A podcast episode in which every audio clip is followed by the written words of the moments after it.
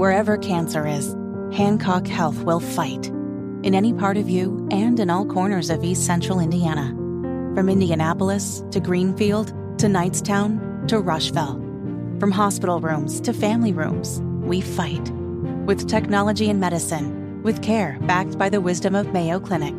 For you, for your family, and for your future in Rush County. We fight cancer here. HancockHealth.org slash cancer. 1049, it's Kendall and Casey on 93 WIBC. Hammer joins us in the studio, and I'm so glad that you're finally on board with this because Nigel and I have had this Little House on the Prairie thing going for a while now. And yesterday, uh, Hammer joined the fun. You texted me and said I was scrolling through the channels. I saw that uh, Little House on the Prairie was on. Nellie Oleson made two bad throws at a dunk tank and then started trash talking. It's like watching a Cubs game two bad throws and people getting upset. So they had Laura Ingalls in like the dunk tank because the local fair came Sure. to uh, Little House of the Prairie. And Nellie Oleson, she grabs the uh, the ball. She's trying to hit the target of the dunk tank, and it looks like one of the Cub relievers. Yeah. it's that bad. Now I'm at home later on and I'm scrolling through and I noticed there's an episode of Little House on the Prairie because if you weren't aware, The amount of texting between always on. Little House of the Prairie and us is amazing. By the way, But Sorrell Booke was making an appearance, and now Rob, you know who that is, right? From Love Boat.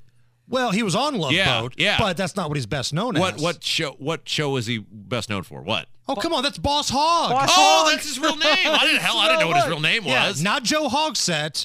This is the real Boss Hogg. Oh, okay. JD So, Hogg. His name is Sorrell Booke. This is the actor that played Boss Hogg. Okay. And Hammer and I were commenting. He's making a guest appearance on Little House on the Prairie, and then you threw in the little, you know, He was on the- Love Boat. On Love Boat as well. And I thought these guys just walking around the studio lot in the late '70s, and hey, we need you in this show. Come on over I here. n- We'll put you I in had no idea what that guy's actual name was. Like Yeah, if you just said it was Sorrell Fred, Booke. Fred Flint, like obviously you see him, you know exactly who. I had no idea what his actual name was. But if you Booke? think about like television programming Mm-hmm. in the late 70s, early 80s, they were a family. You had Battle of the Network Stars, Yes. like where CBS and NBC would compete against each other on ABC. You know, Yeah, it was crazy. exactly.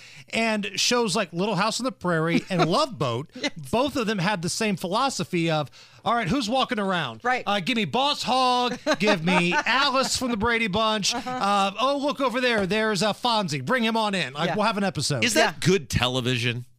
Did you do you actually do you like Love Boat because it's so stupid now in hindsight, or do you like it because oh my gosh that was such entertaining television? Well, I think it's both. I mean, don't act like it wasn't successful when it was on because what the Love Boat did was it had a little something for all of the age demographics, right? So on one episode of the Love Boat, there was like two or three storylines taking place. Yeah. You had like Scott Baio, young Scott Baio on, like the young chicks would like.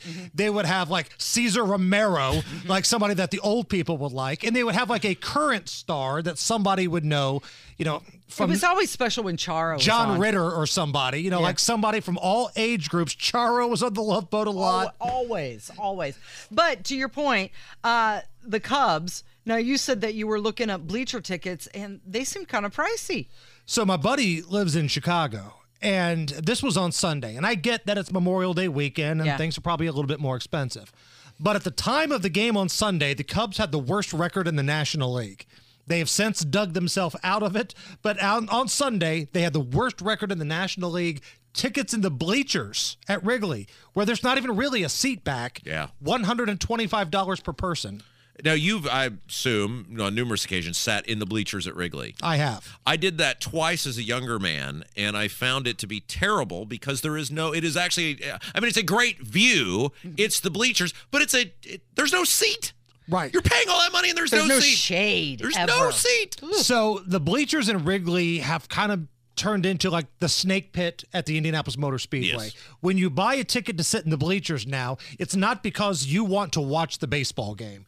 The people in the snake pit did not know there was a race going on.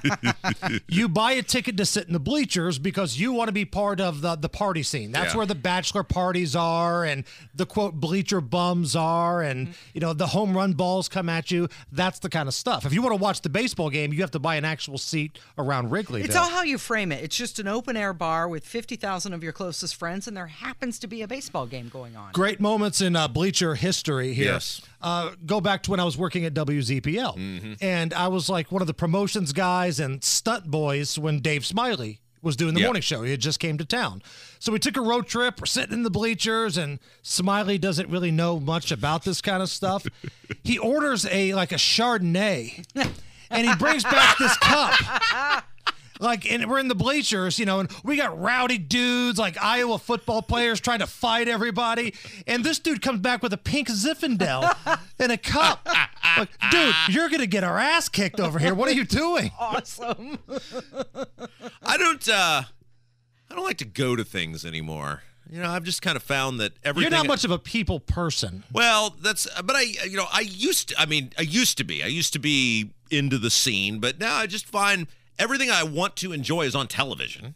Like if I Yes. wa- and it's just so much cheaper and it's so much less hassle and it just there's no reason for me to really go anywhere Is anymore. there a sporting event or concert or whatever it is you're into that you think would be better seeing it in person than on television? No, because I've been to a U.S. Open. Golf is horrible to watch in person because you miss the rest of the course while you're watching whatever you're watching. Would you watching. like to be on the 18th, like uh, the the final day of the Masters? I've been on the 18th, the last day at the PGA and the U.S. Open, and the problem is you miss everything else. I mean, mm-hmm. you yeah, the ending is great, but you miss the whole rest of. it. I've been to a Bruce Springsteen concert 11 times. I've touched him. I've held him in my arms. There's nothing left for me to accomplish. I've done it all. hair. I'm just a homebody the rest of my days, Casey. Mm-hmm. I'm just a homebody. So, is there a bucket list for you, Casey? Like something that you have seen in person to where you can tell people, hey, you need to go do this because it's so much better in person? I think well, the Kentucky Derby is a lot of fun. That's that's a all whole day event. Well, the Indy 500, same thing. That's Right. a all day event. Seeing the flying Yeah. start of the 500, I would put that on that list. yeah, exactly. I've seen a kickoff of a Super Bowl. Mhm. Oh, um, that would be fun. Do not kick it to Devin Hester.